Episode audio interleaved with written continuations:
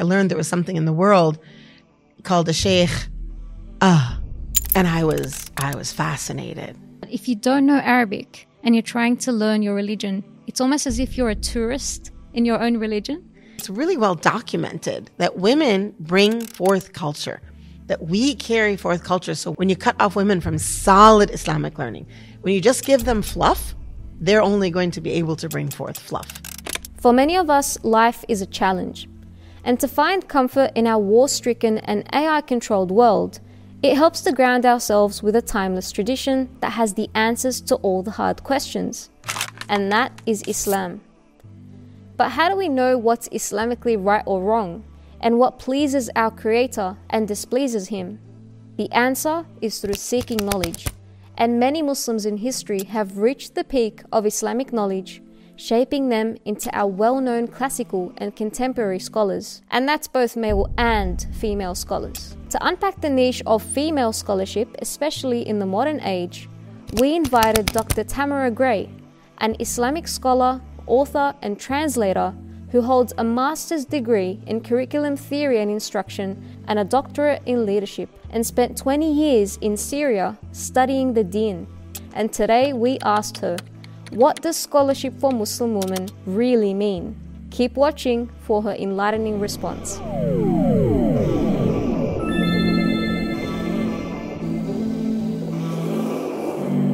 A warm welcome to our guest all the way from the States, Dr. Tamara Gray. Assalamu alaikum. Wa alaikum salam. Rahmatullah. So good to be here. How are you feeling today? Alhamdulillah. Wonderful. Are you enjoying Down Under? That's the yes, real question. Yes, very much. Yes, very, very much enjoying Australia. Alhamdulillah. Yeah. We're very excited because we've been very inspired following your story. Uh, we know that, of course, subhanAllah, conversion in the 80s and then following up with that 20 years in Syria and coming back to your hometown and coming back to America and spreading your love for the deen and the education to women especially. Um, and eventually you founded Rabata. So what is the story behind Rabata? What does it mean to you? And maybe what is so unique about it that sets it aside from the other Islamic organizations? So in 2012, when I left Damascus, I left thinking I was going to be away for just five months. Mm-hmm. I was very attached to living there. I planned to live there the rest of my life. I planned to die there and be buried there. And so, with the war, I had to leave and I arrived in Minnesota. That's where I'm from. That's where my family lives. And I moved into a little yellow house rented next to my next door to my brother. Mm. And I had my son with me because he was a high schooler. Mm-hmm. And I thought we're going to be there for five months. I'm going to see my family. We rented the house not right away. We rented the house a little bit later when the writing sort of became clear, mm-hmm. writing on the wall, so to speak. And so as I realized I was going to stay, two things happened. One is I started looking for a job. Mm-hmm. That's on one side. Things had changed a lot. 20 years I hadn't lived in America. Mm-hmm. And the way to find a job had changed drastically. Plus, I didn't know anyone. Mm. All of my skills and all of my speciality was built either in Damascus or in the Emirates or in Qatar or in places like this. Mm. On the other hand, during that summer, some of my students arranged a speaking tour. And so during the month of Ramadan, I traveled all across the United States, North America really, and I gave 69 talks. During that time, I met Muslim women, and I was actually really taken aback that the Muslim women in America, in the 20 years that I had been away, their situation in community, their so much just hadn't changed. Mm-hmm. It just hadn't changed. And so in September, when I was in my little yellow house, and I was, I had not been able to find a job because I didn't know how to do it. And I was thinking about this situation that I was in. I was really grieving Syria. I missed it so much. I, I wanted to go to go back just I, yesterday. I mean, and I couldn't. I also and I had my son. Like he was now registered in high school, and I had to take care of him. My husband had gotten a job actually in Scotland. It was really complicated because when you leave, we weren't refugees, but we were because I had gone back to my own country. But It was just we were displaced. Yeah. We had a new, a whole new situation to deal with. So at that point, I was really reflecting on the state and the situation that I had met, that I'd found Muslim women in. I re- was reflecting on my own grief of having had to leave Syria. And I was reflecting on everything that Syria had given me. And while I knew I couldn't do anything to help Syria and, and get back to the healthy country that I had once lived in, I I felt like I could take what Syria had given me and offer it to the Muslim women that I had met. So when we first, I first talked to some of my students and we first talked about this, we had different ideas. And one of them was this whole idea of online learning, which is way before people were doing online learning. Mm. And for me, it was just bizarre. Like it was so new. I had never done anything like that. Living in Syria meant that I wasn't even online in, so, mm. in any social media way. Mm. I was older, so my my youth was not like yours. Was not like most people uh, today. I, I'm not a digital native.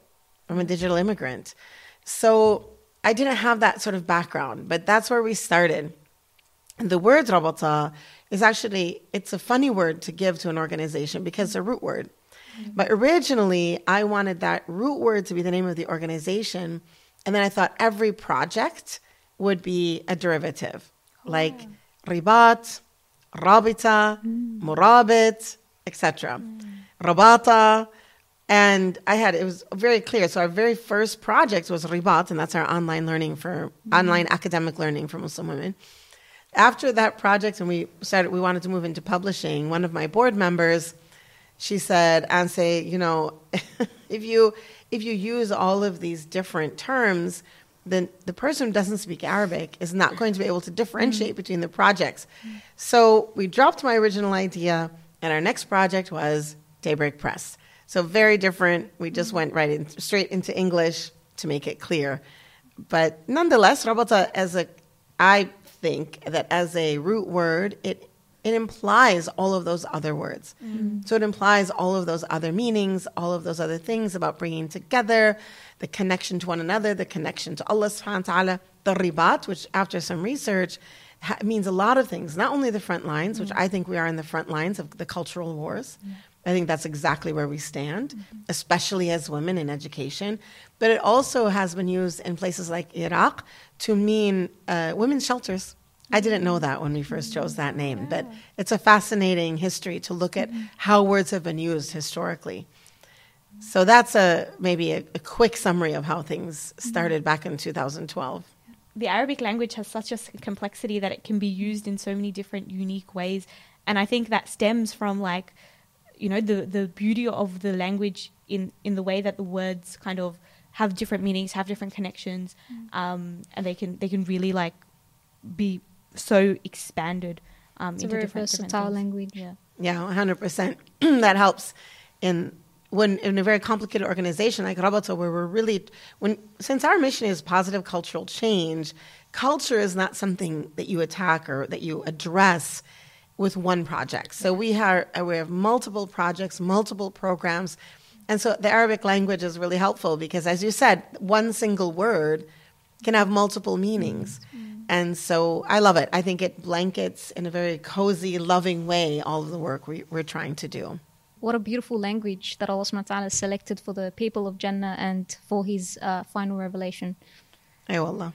If we're looking we're looking at the importance of Muslim focused, you know, education and education and institutes. You moved as a American revert in the 80s from America to Damascus to Syria. What sort of change was that for you and what prompted that that transition or that that move? Okay, that's a great question. And to answer it, I have to take you back into history to the 80s, which I know is a long time ago for, for both of you and for many people. When you think about the 80s, it's like how I used to think about the years my own mother was in university. In the 80s, to be a Muslim in the United States, Muslim woman in the United States, was a frustrating experience, if I'm honest with you. Uh, we didn't have access to learning. We had the, the books that were written about Islam or about Muslim women were very frustrating to read. Either the English language itself wasn't good, or the tone was very uh, der- um, derogatory towards women. Uh, it was just a very, it was a frustrating existence. To go to the masjid was frustrating. Mm. You didn't feel part of the community. Mm. And so I, as a convert, now converts often really struggle with culture. And so in those early years, I really struggled. I mean, I had I was blessed. I met some Malaysian women that were a great blessing to me and a great help to me. MashaAllah, the Malaysian culture is such a soft and spiritual culture, mm-hmm. really, that that really came through and really helped me. But nonetheless, I was living in Minnesota. I wasn't mm-hmm. living in Malaysia. And so I was frustrated. And I it came to a point where I remember standing on a street corner, actually grand and Snelling, and just appealing to Allah subhanahu wa ta'ala for help. That I needed someone to help me, someone to set me on a way that I would not be in this fragile place I was with my faith. Now, I've always been sort of an academic type. Yeah. I I loved learning even as a child, and I still do. I I I would be if if it was free in the United States to be in school, I just would never quit. I would always be studying something new. That's great. But so that has been my sort of go-to to solve many of my deeper questions and deeper issues. And so I, I thought, okay, I have to study. Well, where am I going to study? And that was in 1985 was I, nowhere. Yeah. There was nowhere.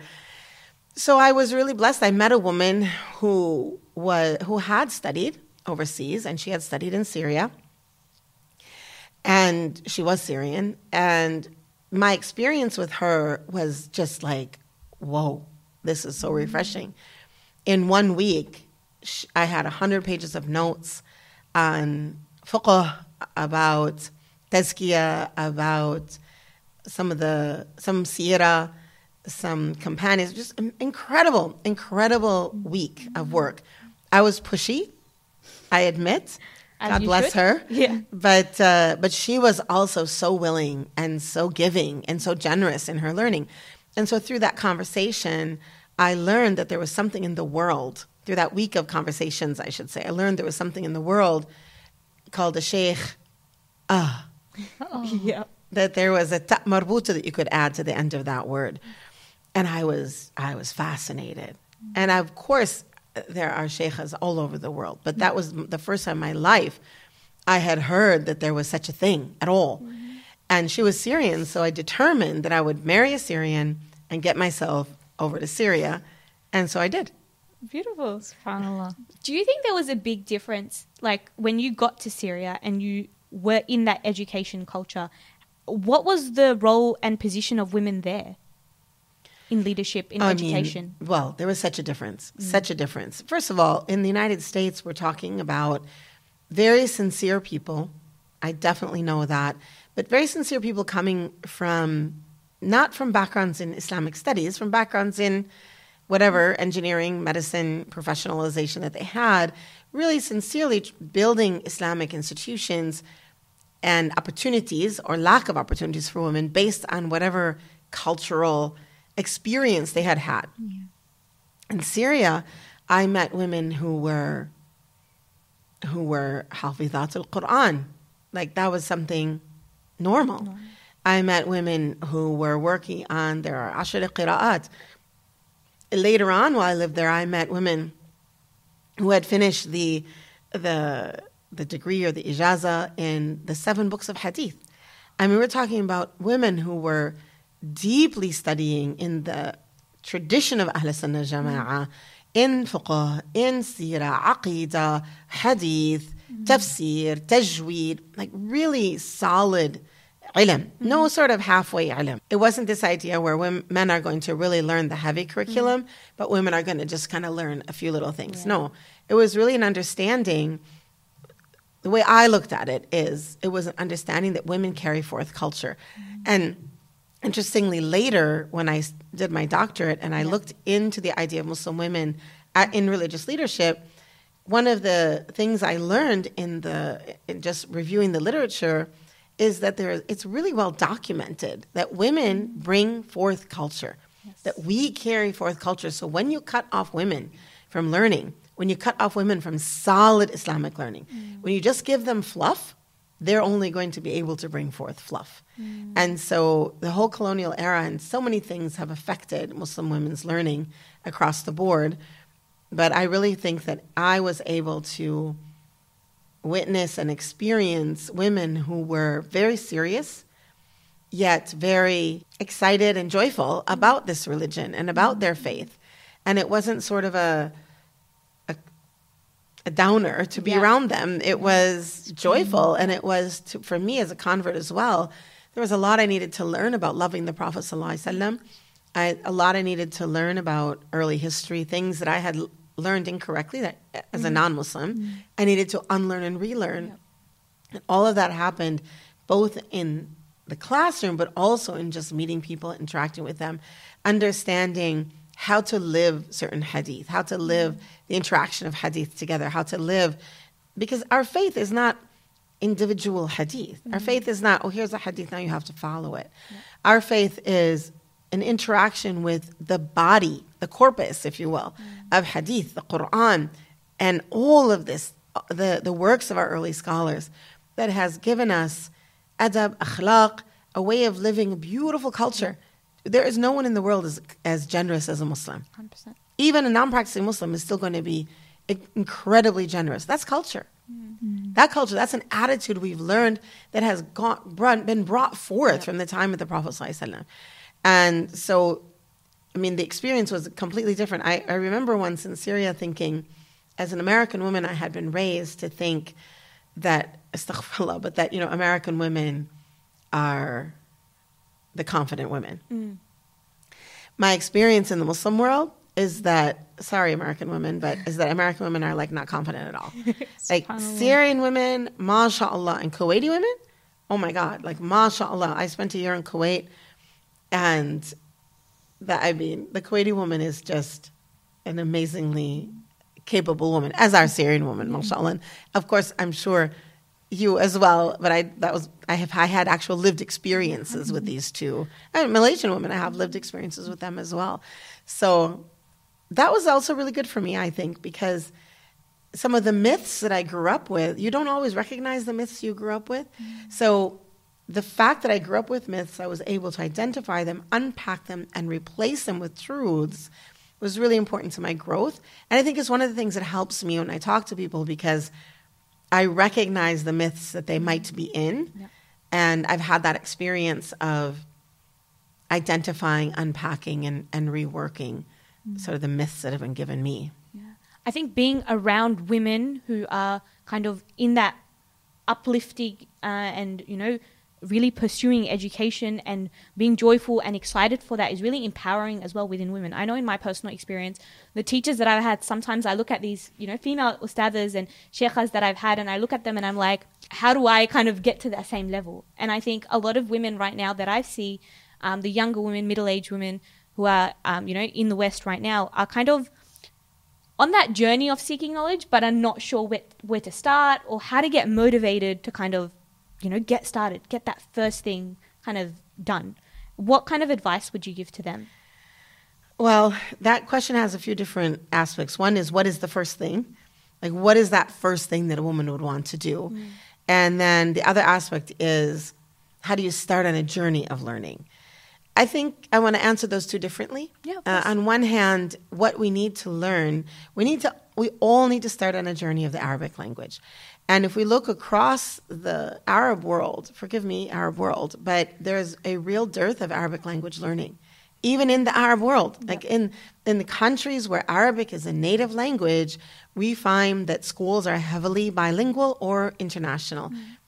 Nothing wrong with a bilingual or international school, but there's something wrong with our children not learning Arabic, not growing up with a strong connection to the Arabic language. And I've worked in bilingual schooling before, but the bilingual school I worked in was very sure and very careful to know that the children were learning Arabic well. When you come then to the the wide population of Muslims, we're not all Arab, obviously. We come from many, many different countries.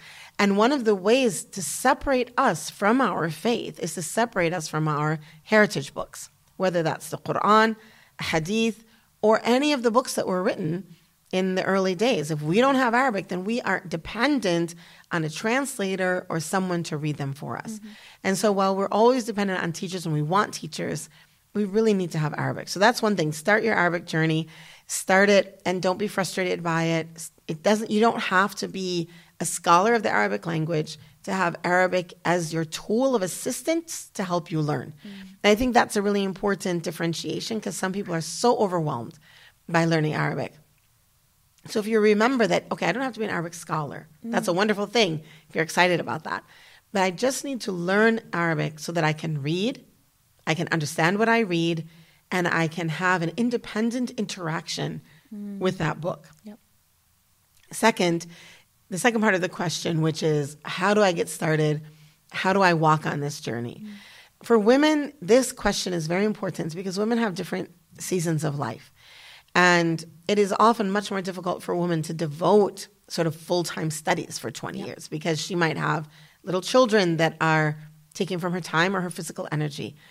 So when you're thinking about that journey, just sort of step back and relax into it and know that it's a long journey. It should be a long journey. I studied for 20 years and I'm not done. I'm still working. I just finished uh, Hadith Ijaza uh, last summer. So, I mean, and I'm, I'm trying to start a new one. So, I mean, this should not be, we, it never ends. Yep. The learning never ends. So, don't get nervous about, am I keeping up with the, the man? Or am I, how fast am I going? Or how slow am I going? It's not, Orientalists know our religion. I just want to, Orientalists know Islam. They have studied, they know Hadith, they know Quran, they know all sorts of things, but they're not Muslim. Yep. So they learned it quickly. We don't have to learn it quickly. What we want is to learn it and to digest it, so to speak, and to live it, yep. to make it practical for ourselves, for our families, for our community. So that for the journey, just get started. Now, a lot of women think that an, a YouTube video here, a YouTube video there is going to help them learn. Yes, it will help you learn, but it's not what it's not learning. It's not the learning journey. You need to register in a program, get in a program where someone has studied the, the curriculum, has set a curriculum for you. So there's a beginning, a middle, and an end. Of course, we have our program, Ribat, which we have spent a lot of time really looking at. We have four levels the introductory level, Islam, Iman, Ihsan, with the idea that we're following the hadith of Angel Jibreel, but we added this introductory stage because so many people are brand new to the religion, and also sometimes because of the Arabic, we need to we need to do some broader learning before we get more specific. In our program, you don't have to have liturgical Arabic, if I can use that word, until level four. So you have time to sort of match them together. So you're learning Arabic, learning Islam, and then at one point they converge and you begin to learn Islam with the Arabic. Yeah. And I think that works well for Western for mm-hmm. Western women. One more thing about the journey is it's okay to have a lighter semester and a heavier semester. It's okay to give yourself that on and off time as long as it's never fully off. Mm. There should always be some amount of learning so you don't get out of practice or begin to think about yourself that you're not a student. We always want to be students. We want to be serious about that and really enjoy that process and enjoy that learning and enjoy that growth that happens. And one more thing for Muslim women, I really recommend that you do at least part of the learning is from women. Yeah. The perspectives are different. The, the, the sort of way of explanation can lighten the heart. There are some things that are still out there that if you read them with a with a 21st century mind, it can be painful or damaging to the mm-hmm. faith to read the, the explanation of something. Yeah. A woman teacher can help you because she knows she's been there, she's been through that. Someone's explained to her in this idea of sanad, and she ha- can explain that in a way that becomes a joyful thing instead of something that is difficult or painful. And learning is fun. Learning is uh, a path to Jannah, isn't it? So seeking knowledge and especially drawing on your point, starting with the Arabic language. I've actually got an, uh, an Arabic mentor uh, who says this very interesting quote that if you don't know Arabic and you're trying to learn your religion, it's almost as if you're a tourist in your own religion. So it's very interesting to hear your story and how you successfully learnt the language. And subhanAllah, may Allah bless you, continue to learn the Sharia. So the question is is it far more superior to learn in Arabic speaking country or in a more Islamically traditional, so the whole, you know, studying under a scholar in that method, or is it better to complete an Islamic degree in a Western country, for instance? Okay, well, those are very different things. And an Islamic degree in a Western institution in the United States, if it's an academic degree, not a seminary. Mm-hmm. So in the United States, we have seminaries. A seminary is a place where you can study your religion as a practitioner. Okay. At the university, any Western university, you're almost any, you're going to have you're going to be studying your religion as a critic. So that's I mean, not everyone can survive that. It's a very difficult mm-hmm. journey. And if someone is going to do that, I think they need to have traditional studies first. Sure. So if you want to, you need to be sure of your iman, sure of your ilm, as it is rooted in, in Muslim opinion, before looking at it. Because what you're studying usually in Western institutions is going to be opinion rooted in Orientalist or sometimes even Islamophobe or or academics who maybe they've done really great work, but it's mixed. Yeah. Mm-hmm. So it can be it can be a challenge. It can be a challenge. Now, for me, I think that we are tasked with offering Islamic education to people that is both founded in traditional learning but offers modern methodologies because it's a bare women and, and men i suppose who have gone to western schools western institutions they're used to a certain type of self-directed learning, a certain type of thinking, a certain type of writing and reading. And much of traditional Islamic studies is very spoon-fed. And that can be very frustrating and not feel stimulating enough for the Western student.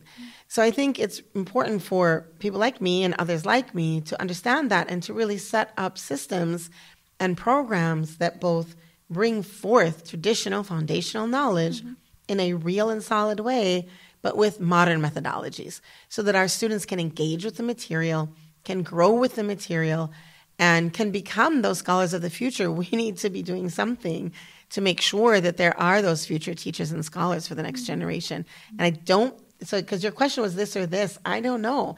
I feel like I know for Abdul Hakim Murad, Sheikh Abdul Hakim Murad in England, he has a program to help those who have done very traditional learning sort of understand English culture mm-hmm. so they can apply it. And it, yeah. if we can't apply the learning, then yeah. then how are we different than the Orientalist, even though we're believers? Yeah. So I think all of us need to be thinking about modern methodologies and really finding ways to help our students learn what is traditional but put it into practice. Talking about, you know, modern methodologies of learning, digital religion is something that's come up a lot um, you wrote your dissertation in digital religion, Muslim women leadership in, in digital in digital religion. How do you think you wrote this before 2019 or in 2019? So you submitted it in 2019. Allah Barik. How do you think COVID 19 and you know and lockdown changed the digital religion space? Because I, I really do think it did. Yes. Well, I'm just so glad I finished it in 2019 because had I mm-hmm. extended it to 2020, I would have had to do new research mm. because I definitely agree with you that things changed. And one of the ways they changed is that Muslims were forced to accept the concept of digital religion. Mm. I think there's still resistance. Uh, we we recognize the tools of the digital world as important tools, but I don't think we yet understand the opportunities available to us, and especially women. Women are still more hesitant. There are a few, there are a few who are less hesitant, but in general, when, when we sit in a jalsat ilm, here in, in, in, in IRL, so to speak, in real life, yeah. the, we know from the Prophet ﷺ, the angels surround us. We know that the angels make dua for us. Mm-hmm. We know that the angels are seeking forgiveness for us. That is a, a circle of ilm or a circle of dhikr. When we sit in an online space, whatever that space is, maybe it's an Instagram video, maybe it's a Zoom class, mm-hmm. maybe it's a, uh, a discourse community. When we sit in these spaces, we have to remember that the online space belongs to Allah subhanahu wa ta'ala just as much as any space that we might sit in mm-hmm. physically. Yep. And so, in remembering that and being really clear about it, we can imagine. I always, I've been imagining this since the early days. In fact, it was this image in my mind that really made me jump from being a digital immigrant to being to trying to be a digital citizen, so to speak. Mm-hmm. It was a big jump for me. Yeah. But I worked really hard at it because of this image, which is the image that here we are sitting together, and sometimes I'll have students around the world. And so I'll imagine the globe and all of us sitting there and imagine angels around us. Mm. And because I'm, I was in so much pain at the time for Syria, and since then, so much pain for all of our Muslim brothers and sisters in any place of pain, and of course, right now for Gaza, when I, I see it as a, as a form of activism, mm. where we are in this circle and for that moment, for that hour, for that half an hour, for that those moments of ilm and dhikr, the angels are surrounding the earth because they're surrounding us. And perhaps mm. during that time, there's protection for all sorts of things on the earth that we don't know about. It's part of the unseen world. Allahu alam, of course. But understanding the reality that the uns, that the the uh, internet world is just as real, just as it is a real world. Allah subhanahu wa ta'ala is in charge of that world just as much as he's in charge of any other world, mm. any other world that we might interact in. I think it changes perspective and it might help us interact with the digital world in, in a more productive way and mm-hmm. understand the opportunities that are there for us. And having said that, uh, I guess in this IRL space. May Allah subhanahu wa ta'ala accept uh, our, our work and may Allah subhanahu wa ta'ala reward you for coming all this way. Uh, your, you know, your generosity of your time. May Allah subhanahu wa ta'ala add barakah to your life and allow you to continue on that journey of seeking knowledge. Ameen. And having said that, may the angels also ask Allah subhanahu wa ta'ala for uh, our forgiveness. And with that, uh, Jazakallah khair for your time. Uh, and until next time, Assalamu alaikum wa rahmatullahi wa barakatuh.